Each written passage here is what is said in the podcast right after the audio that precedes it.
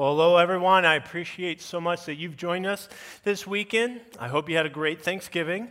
Um, many of you probably ate food. Maybe you have your own traditions. Maybe some of you played football. I don't know. But here's what I know. I played a little football this weekend, and it was fun because about a month ago, I want to tell you a story about something that scared me. I was on a flag football team, and it was the playoff time, and so I caught a pass, and I turned, and I was like, man, I'm close to the end zone, so I start running towards it. There's one defender that I thought might get my flag, so I made the amazing decision to dive. And let me tell you, it was a perfect dive, too, because I extended the football out. It hit the pylon. Everything was great. And then I landed right on my shoulder. And so I got up, and I was like, oh, man, I scored. Found out I didn't score, which was miserable.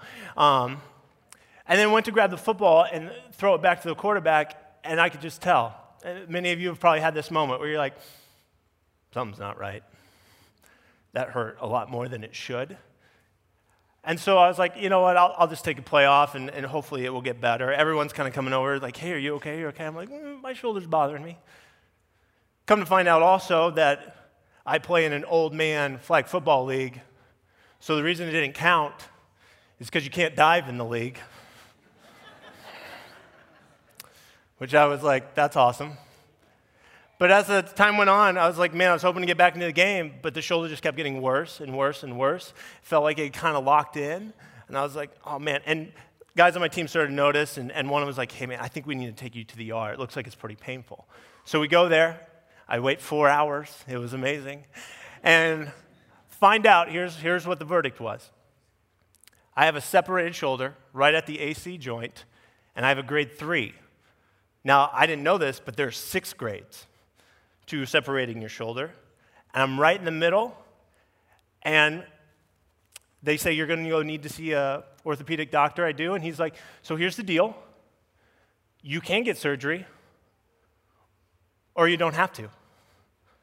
And I was like, that's really helpful. Thank you. I paid for that advice. Like, that thing, like, really? So there was this stuck moment to where I'm like, I thought for sure, like, it was almost anticlimactic because all of that, and it's kind of like, eh, you can get surgery, you can't get surgery. So I'm stuck waiting for the, like, the next week going, okay, do I get surgery? And here's how the surgery's going to go. It's six weeks of not moving my shoulder, and they're going to put a plate in and some screws, and then they have to go back in and remove them. And I'm thinking, all I could think in my brain was like, six weeks of not moving my shoulder. I have three kids under the age of five. How am I going to keep them off of my shoulder? How am I going to dress myself? My poor wife, she's going to have to dress four people. And I'll just sit there embarrassed, like, can you help me? So that's going on in my brain. And the thought of paying for surgery was just like, no, oh, this is miserable. So then the other side of it is going, well, let's not do surgery. But then there's me going, but I still want to play sports. I still want to do all this. What if it doesn't work? And so I'm kind of asking the doctor, like, what's the best? And he's like, I have no idea. And I'm like, come on. I don't know if you've ever been in that situation to where you're stuck kind of weighing the cost of stuff. Because you want this future reward. What I wanted is to not have to burden my family, but also be able for my shoulder to heal completely. We always process this when things are broken. When we break something in our bodies, yes, we have to kind of go, okay, what's the healing process? What is it going to take? It's going to take this time. We have to wait and see how it all plays out. Some of us elect to go to have surgery. Some of us don't, whatever the case may be. But what I also is interesting is that this also happens when we have broken relationships. When things break uh, in relationships, there's this kind of tension now of, okay, do I fight for this relationship or do I just leave it? Do I give up on it? And so what I want to kind of focus on is kind of that moment where you have to weigh the costs and go, what's the best decision? So I can get the future rewards that I want. Because we're all in those dilemmas all the time. Now, if you want to know the ending to the story, here's what happened. I didn't get surgery, or you would have saw me like this. And my shoulder's actually been doing really well. Full movement is back. I was able to play on Thanksgiving. So things are going well.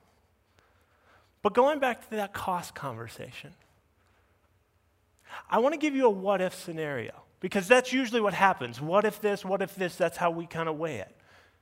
So think about your life, and let me give you a what-if scenario. What if I could give you something that could heal your brokenness,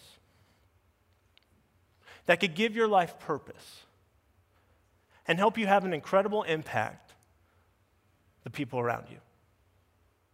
Now, most of us would probably go skeptical. Some of us might be willing to say yes, because you're just, I just believe. Some of us are like, no. But the part I'm more curious about is what's going to be the deal breakers for you? Because if I were to give you this thing, what would be the thing that you'd be like, nope, I can't do that. That's the deal breaker. That's where it's going to cost too much. I wonder for you if it was, you know what, you, if Todd, if it was a relationship with God, that would be a deal breaker, because you and God have never gotten along. Or what if it's your time? What if it's your comfort? What if it's your desires? What is the deal breaker for you where you go, that cost is too much? Because go back into this tension, I feel like it's a tug of war.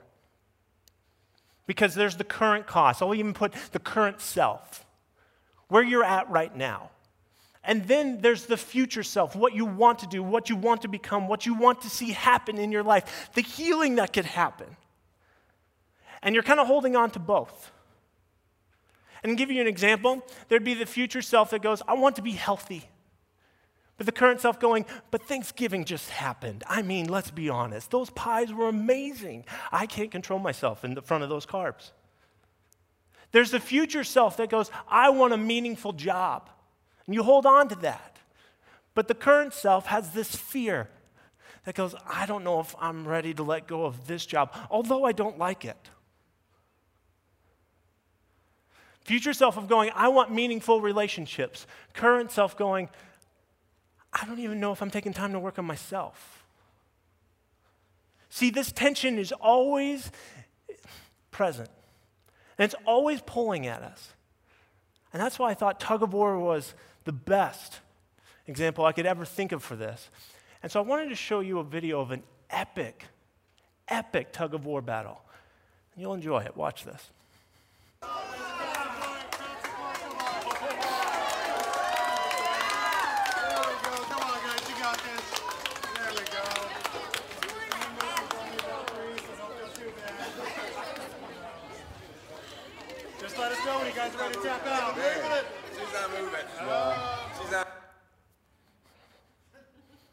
Those are three W W E wrestlers, okay?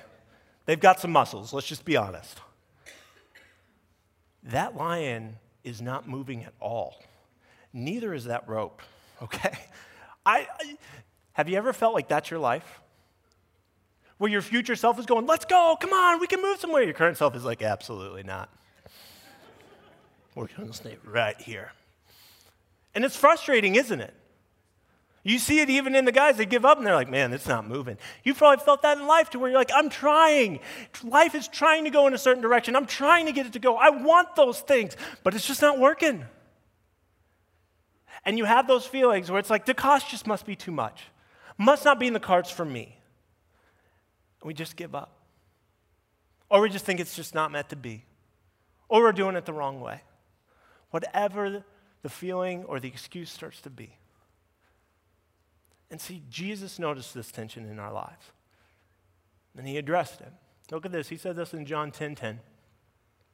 The thief's purpose is to steal and kill and destroy. My purpose is to give them a rich and satisfying life. Now, if you grew up in church, you may have heard this verse. Maybe if you didn't, you've heard this verse. But I want to point out, it points out the tension that exists in our lives. And Jesus goes, here's what it is. There's the thief. There's Satan. And his purpose is to steal, kill, and destroy, to where pretty much keep your life stuck in the current reality, to where you can't grow. Because isn't that the most frustrating piece of life sometimes, where you feel like no growth is happening, something has plateaued, and you just feel stuck? It's miserable. And I think that's what Satan's goal is, is just keep you in the stuck mentality. But then Jesus says, my purpose is to give them a rich and satisfying life. There's a lot of hope in this verse. There's a lot of, yes, that's what I want. I mean, and Jesus is willing to give it to us, and he says, this is my purpose, this is why I've come. But the question we've got to ask ourselves is, what is that rich and satisfying life? Because if I were to take a poll of all of you, I think you would all answer it very differently. Because how you would define, how you would define satisfying could be very different than how I would. So I want to make sure, like, what is Jesus saying? What is he getting at? I want to make sure we understand his context for why he's saying that. And so if you study it, kind of the Greek phrasing for this points to this understanding of, of mathematical equation to where Jesus is going, hey, if you follow me, the purpose I've come is to give you this rich and satisfying life. I will increase it. It'll grow. Think of it as a meter or a lever. You've gone up in levels now. So Jesus, if you're willing to listen to me and I mean, let my purpose play out in your life, that's what the rich and satisfying life can be. And he spells it out all through the Bible. So look at it. Here's the two main things Jesus offers when he says, this is the rich and satisfying life that I can give you. First thing is the ability to overcome the struggles in life. When people hurt us or when sin gets in our life, whatever the case, whatever the obstacle, whatever the struggle, Jesus is saying, if you want the rich and satisfying life, here's what I can do. I can give you the ability to overcome those struggles in your life. I think all of us would be like, absolutely. Sign me up. Let's do this. And then the second part of it, he's like, and I'm not done. The second part of it, it's the promise of eternal life, heaven. It's like, not only do I want you to overcome the obstacles in life right now, while you're here on earth, I'm also going to promise you heaven, where you get to spend eternity with me in this perfect, beautiful place. And I'm telling you, you could see these throughout Scripture. But you notice what he's not saying. He's not saying, hey, my purpose is to come and give you an easy life. My perfect purpose is to come and give you a life that's now perfect. He recognizes our time here on earth, it's going to be a struggle. There's going to be difficult pieces to it. Because part of it is we're broken. As much as we may not like to admit it, yes, we came into the world as babies, and maybe we were innocent for a little bit, but by one or two, most of you were probably saying, mine, and taking things, and knowing exactly how to hurt somebody. And so to me, that shows we are just broken as humanity. Even for us, just look at the world. Would you say this is what God wanted? Is this what we wanted? No. And so he's going, no, I'm giving you now the ability to overcome the struggles. And there will be a day when you will be able to experience heaven. And so God even explained this later on in the Scriptures. Look at this passage. And I'm certain that God who began the good work within you.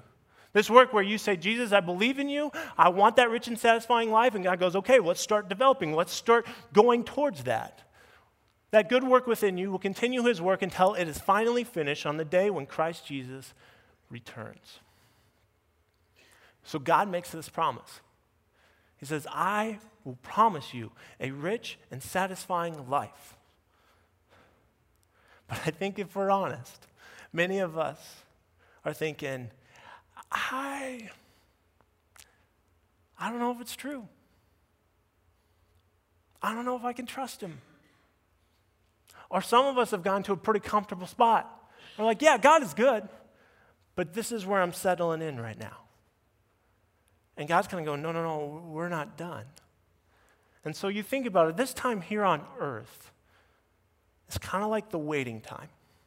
Just like there's a waiting time for things to heal. God is starting this, like, hey, let's start this relationship. And during this time here on earth, this will be a healing time to where that day when you get to go to heaven, that's when it will be completed. And so what are we doing while we're in this waiting time, while we're here on earth? So two questions I want you to wrestle with. First one is this. Is your life meaningful outside of yourself? Now, I understand some of us could be sitting here and go like, man, my life is great. I don't even need to hear this conversation. But I want to ask this question. Is your life meaningful outside of yourself? Because yes, you could have accomplished things. You could have done some things. But what about the impact around you? What if there's more to your life than just what you accomplish? How do you determine whether your life is meaningful or not? And then here's the second question. Are you willing to trust God in the waiting? I'd say this first question you're kind of wrestling with, okay, do I need God? Some of you may have gone, yes, I need him. I need, my, I need God for my life to be meaningful because I can't do it by myself. Then the second question becomes, I think many of us face in a relationship with God where we're going, God, this was not as easy as I thought it was going to be. Um, is it going to get any easier? Or are you just going to tell me to trust you more? And we wrestle with this. And in that waiting, realize that is God's process. Our time here on earth is God's process of developing us. So I wanted to share a story with you that really walks through that. The story is about a guy named David. Uh, he's real. He existed. Uh, history proves that. But the Bible talks about him a lot. And so to give you kind of the context of what's happening right now is that he's an Israelite. And at this time, there's a king. The king's name is King Saul. But God no longer sees King Saul as the true king. He has left him and says, no, that's not my king anymore. And so God is now sending his prophet Samuel to go anoint the next king. And so that's where David comes into this picture. And so Samuel goes to David's dad's house. His dad's name was Jesse. And so Samuel shows up. I mean, just picture this moment. Think if this happened at your home. This would be hilarious. Prophet shows up and goes, all right, I'm here to anoint one of your siblings or your uh, sons, so can you bring them out, please? And Jesse's like, okay. And so he had eight sons. So I want you to watch kind of what happens here in the first verse. Then Samuel asks, are these all your sons? So he had eight. Jesse shows them the seven, thinking the first seven would be, one of them would make the group, would be like, that's, that's the one, that's the one. And Samuel keeps going, that's not the one God wants, that's not the one God wants. And so he asks the question, is there still more? And you could just see this, they're still the youngest, Jesus, Jesse replied, but he's out in the fields watching the sheep and goats. Send for him at once, Samuel said, we will not sit down to eat until he arrives. What I want to point out in this verse, you notice that the father didn't even use David's name. It's almost this like, yeah, he's probably not going to make it. He's not going to be the one. I've already determined that at his dad. The first seven have got to be it. And Samuel goes, no, I need to see the youngest. I tell you that because I think some of you need to hear this, that God has a plan for you and wants the rich and satisfying life for you. It doesn't matter how bad your life has been. It doesn't matter how sinful you've been. There's nothing that you could do that can separate you from what God wants from you. Even people may say, no, he doesn't deserve it or she doesn't deserve it. That was going on in this scenario right here. They didn't think David deserved this. I can't tell you why, but that's kind of what's being portrayed here. But I want you to hear that. Because then here's what happens in the next couple of verses. And the Lord said, this is the one, anoint him. So as David stood there among his brothers, Samuel took the flask of olive oil he had brought and anointed David with the oil. And the Spirit of the Lord came powerfully upon David from that day on. Now, some of us are like, man, that's awesome. The youngest got anointed. He's going to prove it to his brothers and his dad that he can be a great king, and it probably happened really soon. No, it didn't. You know how long David had to wait to, to become king? fifteen years. Think about that. You get anointed. You have this powerful moment with God, and someone, and even God is telling you, you're going to do this, and it's going to be remarkable. It's going to have so much purpose. You're going to have so much impact. And then you find out you have to wait fifteen years. David didn't know that. He was just kind of, okay, I'm supposed to be king.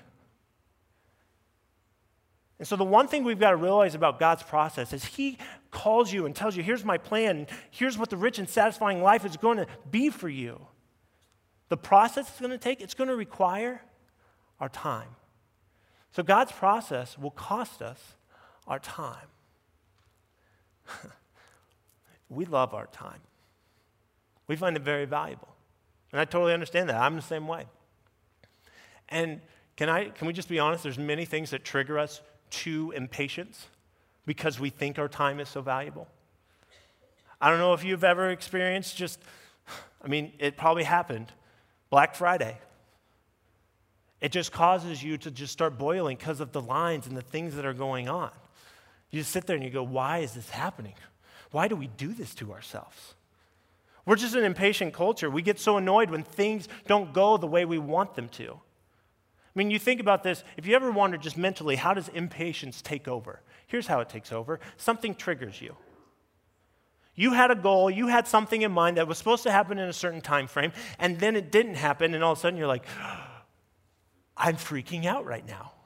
You look at God and you're going, God, this is supposed to happen in this time. Why didn't you? Look at your family. This was supposed to happen by now. I don't know what's going on. I'm getting very impatient right now. And it causes you to get angry. It causes you to do a lot of things.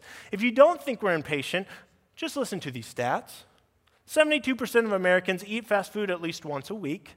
Millions of Americans look for love in three to eight minute speed dating sessions. More than half will wait ten seconds or less before passing a slow walker. I would even say five seconds, let's be honest. But this is the one I love the most.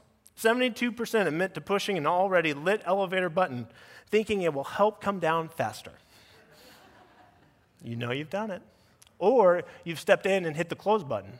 Mm, hurry up. It's just, reality is, I think default-wise, we're just naturally more impatient than we are patient. We all know having patience is critical. So in this conversation, as we talk about costing us our time, it becomes a tough conversation. Because naturally we go like, well, how much time? I don't know if I can give up that much time. I don't know if I can do that. And so David had to wait fifteen years to become king. And what he did was he wrote actually a lot of songs, a lot of notes to God. And so they were recorded in the Bible too. They're known as Psalms. And so one Psalm, he talks about how to be patient. And so I want to share it with you. Commit everything you do to the Lord. Trust him, and he will help you. He will make your innocent radiant like the dawn, and the justice of your cause will shine like the noonday sun. Be still in the presence of the Lord and wait patiently for him to act. Don't worry about evil people who prosper or fret about their wicked schemes. I think we struggle with that part of being still and waiting patiently on God to act. I think if we were in David's situation, many of us would probably force the hand for us to be king because we knew it was supposed to happen, and we wouldn't have waited fifteen years. We would have been like, ah, oh, five years is enough. Seven years is enough. Actually, make it six months. And what we don't learn in that, if we're not, if we just let impatience take over, we will miss out on something. Because here's the reality: if we choose to be patient, if we choose to be patient in this waiting time, we'll learn to be wise. Patience in the waiting will reward us with wisdom. Because some of you may be going, okay, it's costing us our time. Why do I need to be patient? What's the what's the win in this? What's the future reward in this? Wisdom. And as much as we know patience is what we need, some of us probably struggle with this. We struggle hearing this. We know it's right, but it's hard to do. Because you realize when a tough decision is before you, sometimes being patient is the right move to make. Before sounding off or saying something that you're going to regret, learning to be patient. And thinking through it, that brings about wisdom. And so what we bring into this, if we know it's going to cost us our time, so what God is trying to teach us and develop in us, is going to learn to be patient. And if you learn to be patient, here's the beautiful part. You become very wise in how you deal with things. So I I want to ask a question that maybe will help you recognize, okay, where am I? Am I really patient in this? Am I learning wisdom? The triggers that cause impatience, how are you dealing with those? When those come, when that impatient moment comes, how do you combat it? With patience. How are you learning to take a step back and say, God, time is yours. Right now, I will be still and wait for you to act. So here's the second part of God's process, though. God's process will cost us our comfort. Now, go back into David's story. He gets anointed and literally goes back to being a shepherd. Now, some cool things happen. He gets this opportunity. King Saul was needing somebody to play some music for him because he would get overly angry, and music would calm him down. And so David was actually a really good guitar player. He gets to be with the king, which he probably thought, man, this is awesome. I get to learn from the king because maybe someday I'm going to be the king. Okay, this will be great.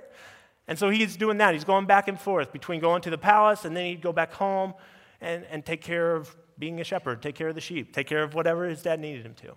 Well, at this time now, King Saul has now gone and started a battle with the Philistines, and his brothers are in the army, and so they go off to war. And so his dad goes, hey, David, can you send or take some food to your brothers? And so David's going there and shows up, and it's kind of a mess because he walks in, and he could tell the Israelites are all kind of scared, and he hears this big ogre kind of dude named Goliath just screaming at the Israelites, telling them, you're worthless, telling them their God is worthless, just making fun of them like crazy. And so David's going like, man, why, what's going on? What's happening? People explain it to him, because this is kind of how traditionally people would fight back then. You get your two best warriors, they would fight, whoever won, then the other group would become their slaves, just to make casualties really small, which I thought, oh, that's a good idea, you know? And so Goliath's out there saying all this, and David's like, man, we got to do something about this. Now, put yourself in David's shoes. You know you're supposed to be king. Some of us probably would have taken the comfort step and been like, you know what? Someone should do that. But it's not going to be me, because I'm going to be king. I don't want to risk it. I don't want to put myself out there like that. That could be dangerous. May not get that opportunity to, to be king if I put myself out there like this. But that's not what David does. David starts telling everybody, he's like, we got to do something. I'll do something about this. And word finally gets to King Saul, and King Saul is excited that somebody wants to do it, and then finds out it's David, who at this time is just a teenage boy. And he's like, ugh. I mean, listen to this conversation. Don't be ridiculous, Saul replied. There's no way you can fight this Philistine and possibly win. You're only a boy, and he's been a man of war since his youth. But David persisted. I've been taking care of my father's sheep and goats, he said. When a lion or a bear comes to steal a lamb from the flock, I go after it with a club and rescue the lamb from its mouth. If the animal turns on me, I catch it by the jaw and club it to death. Wow. Can we just say that right now? That's impressive. I have done this to both lions and bears, and I'll do it to this pagan Philistine too, for he has defied the armies of the living God. The Lord who rescued me from the claws of the lion and the bear will rescue me from this Philistine.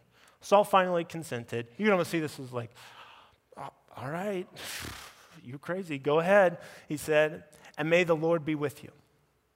Now, I want you to see in the scripture is there are other moments, not just this moment where the Philistine and David just all of a sudden has this courage. No, there's other moments where a lion or a bear would try to take the sheep, and many of us would have been like, you know what, I'll take the loss on that one. Congratulations, you win. We would have, but David didn't. He didn't let his comfort get in the way. Instead, he chose courage. And so I want you to wrestle with this. What are you choosing? Are you choosing courage, or are you choosing comfort in your life? Because hear me, courage in the waiting will reward us with opportunities. Because all of us want these. We all want the opportunities. We all want to be like, yes, give me those. I know I'll kill it. But then we don't have this. And so it's hard for us to ever get these if we're not willing to choose this. God's going, this is the process part I want you to realize. I need you to have courage in moments so that you can make the courageous choice. Because David eventually gets this opportunity to stand before Goliath and fight this big giant. And he wins. And everybody starts to look at him, it's like, man, that guy's a hero. That guy changed it all. That's crazy. We won because of him. We all want those moments. But we're scared. And we're not courageous. Instead, we lean back into what's comfortable, what's safe. Think of these opportunities. What if you had the opportunity to be a great leader? My question to you is then, do you have the courage to be a vulnerable leader? What if I gave you the opportunity to go, you know what? You're going to get married. Then the question becomes, do you have the courage to forgive yourself and forgive your spouse? What if I gave you the opportunity to be a parent? Then the question would be, do you have the courage to admit when you failed or to admit when you're wrong? See, with every opportunity, courage is connected with it, because courage is what gives us the ability to see that opportunity become an incredible thing. And then here's the third one, the last part of it. God's process will cost us our desires. So like I said, going back to David's story, David has completely won over the Israelite nation. They are just going, dude, you're awesome. And they were even kind of thinking like, man, this guy, what if he did become our king someday? Like, he seems to be doing a little bit better than Saul. And Saul starts to hear this stuff. I don't know if you've ever had this in your life. Things would be going well, but then there's someone close to you that gets annoyed about it or gets jealous. And that's exactly what happens in David's life. His almost mentor, if you want to call it that. Remember, he's been connecting. He'd been playing music for King Saul. All of a sudden, turns on him. David is like best friends with Saul's son. But King Saul is going, no, no, no. David's going to be the next. No, I can't have that. I want my son to be the next king. And so he starts pursuing David like crazy to the point he wants him dead. And so David, this puts his life in a whole spiral. He has to run. And at this point, he's got a family. And so he's running with his family. And also, there's a ton of warriors along with him who are just with him. They're going, hey, we'll fight with you. And all their families have to run. So picture this. Because of David, all these people are running from King Saul, trying to avoid being killed. And then there comes these opportunities where David gets Saul trapped. And Saul does not know David's around, nothing. David can totally take care of this problem. And part of it, there's probably a deep desire to want to do that. Get revenge, just safety for his families, all those kind of things. His desires are strong for that. Even people are pushing, and the warriors are like, dude, this is your chance. God has given you this chance. But look at how he responds. Then he shouted to Saul, why do you listen to the people who say I'm trying to harm you? This very day you can see with your own eyes it isn't true. For the Lord placed you at my mercy back there in the cave. Some of my men told me to kill you, but I spared you. For I said, I will never harm the king. He is the Lord's anointed one. Hmm. It seems like David chose obedience over his desires, over the influence of his men, over the influence of his family, over the influence of culture, all those kind of things. He could have, once again, wait, you know what? This just makes sense. I'm supposed to be the king. That's what I desire. I can take care of all this and become king real quickly. But he didn't. And I think this is a real struggle for a lot of us, including myself. In the culture we live in now, our desires lead our lives. Our desires pretty much tell us, okay, this is what I want, and so this is what I'm feeling, so I should get that. I should be able to receive that. And I think what we miss out on is we let our desires lead us. Now hear me, our desires can lead us down a good road at times, but it can also lead us down a horrible road. I mean, you can look at it, like our desires has led to, yes, marriage being awesome, but then our divorce rate is really high. Our desires to, hey, man, we're going to be parents, and this is going to be awesome. And then we see kids growing up without parents. They just left. So many people hurting because of a dad wound or a mom wound. I'm telling you this just from counseling experiences. People come to me and go, this is what I want for my life. This is it. But then I'm meeting with them two or weeks later, and I'm going, and they're going, yeah, I chose this because that's what I really wanted. I'm like, what happened to this over here? And so What we need to see is obedience in the waiting. Catch this, obedience in the waiting will reward us with blessings. If we're willing to be obedient, I know in the time it's tough to choose, like, okay, is it better to be obedient towards God or is it better to just let my desires? I know we can sit here, if we believe in God, we go obedience. But man, our desires are so strong. I, counseling now is so fascinating to me because take marriage. Premarital counseling now, there are so many more people living together. That's how I do counseling now as opposed to those who don't. That's where I go, our desires have taken over our obedience. Because God asked us not to do that, but we're like, what? It just makes sense. Financially, makes sense. Culturally, it's totally fine. And I can go down a lot of other areas, but I think you get the point. But if you play out this, so here's what happens. David decides to be obedient. Here's the blessings that come out of this. He becomes king eventually. And he has victory over his enemies. He establishes some great wealth for the nation. On top of that, he kind of builds this kind of golden era, starts the golden era for the Israelite nation.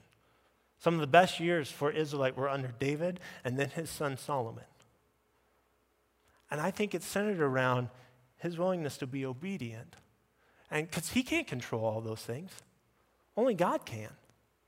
He can't control how all these things play out. Only God can. His job is like, I'll be obedient. Now, was he perfect in it? No. If you read the rest of his life, there's many times where he let his desires overcome his obedience. And it led to a mess in his life. But when he chose obedience, blessings came. And so my question for you is simply this. What leads your life? Who are you obedient to? God? Or your desires. So to kind of recap this, here's what I want you to realize. If we're going to make it this decision to follow God and want and experience this rich and satisfying life, some of the things we probably, as church, we haven't said it as much as we should, it's going to cost you. It's going to cost you time. It's going to cost you comfort. It's going to cost you your desires. Because God is training you and developing you and teaching you how to have those things that you desperately want to do and make those right choices so you can experience some of these amazing things. That's what God wants for you. The question is, are we willing to go through that sacrifice, willing to put the cost and go, God, this cost is totally worth it if I get the rich and satisfying life. To wrap up our time, I have a song for us that the band's going to do. They were the ones that found it, and I think it's a perfect song for this. And the chorus talks about being in this waiting time and what to do during this waiting time. And I want you to check out this chorus. So take courage, my heart. Stay steadfast, my soul. He's in the waiting. He's in the waiting. And hold on to your hope as your triumph unfolds. He never, he's never failing. He's never failing. When we sing this, I simply want you to wrestle with, is that your prayer? Is that what you want to be your declaration to God? To where you say, God, I do trust you. Because I've been trying to fix my life that's been broken for many years and it's not working. I need you. I need your miracle. I need your help. But I also understand it is going to cost me things. It is going to cost me time. It is going to cost me comfort. It is going to cost me my desires. But God, I'm willing to give those up because I believe in what you're offering. Those are the things you're wrestling with down deep in your heart. And so I have two questions to kind of finish our time. First one is this, is do you believe in God's future rewards? That's where it's got to start. Do you believe God? Do you believe he's good? Do you believe he can give you this rich and satisfying life? Do you believe he loves you and he wants this for you? And the second one, because maybe you're, you're there, but you've kind of gone back and forth with God or you've stepped away from God, but you've had that moment where you started to believe. But the second question is this: are you willing to trust God that the cost will be worth the future reward? Maybe you need to go back to that. So I want you to go ahead, close your eyes, bow your heads right now, because I want to give us a moment to where I want you to have a conversation with God. Before we sing this song, I simply want you to wrestle with those questions. And maybe today you're sitting in here and you're going, I need God in my life. I do believe. I do want the rich and satisfying life. So here's what I want. I simply want you to pray this prayer with me. Dear God, I believe in you. I believe that you have the rich and satisfying life that I know I desire. God, forgive me for not trusting you. Forgive me for my sins. And God, today, I commit to you that I will put my life in front of you and say, God, lead it. And may I be willing to count the costs. And God, I believe you with all my heart. And I know you have a real life for me. May I be ready to sacrifice. May I be ready to live this life you want for me. And God, I pray for the rest of us. God, we all wrestle through these moments where we have to weigh the cost. And Lord, I pray that we would recognize that you are right there with us, guiding us and leading us and promising this amazing life to us. We may not experience the full weight of it now while we're here on earth, but heaven, God, is going to be amazing. I believe that with all my heart. And what I love is I have the ability right now with your power and your grace to overcome the obstacles in this life. They don't have to tear me down. I don't have to live in fear. You are the God above all gods. You are my King. You are my Lord, and I trust you. And God, may that be our prayer as we sing this song. We love you, Lord. We pray all this in your name. Amen. As the band prepares to lead us, I simply want you to reflect on these two questions that I asked earlier.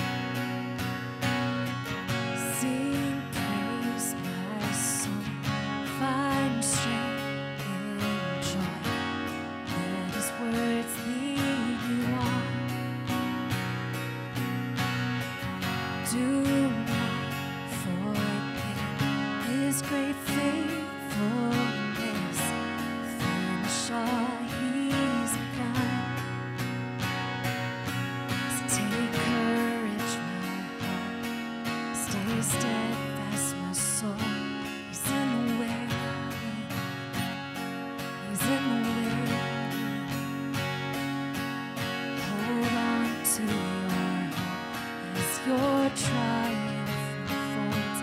He's never failing. He's never failing. And you who hold the stars, who call them each by name, will surely keep your promise to me.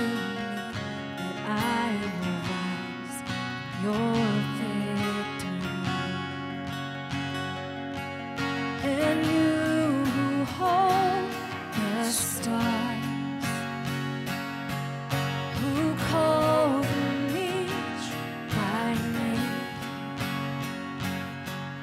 will surely keep your promise to me, that I will rise your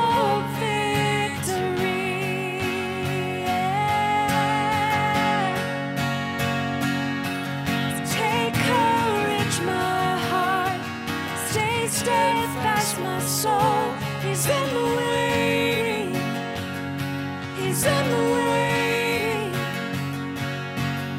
Hold on to your hope, watch your triumph unfold. He's never failing, he's never failing. So take courage, my heart, stay steadfast, my soul. He's in the waiting, he's in the waiting.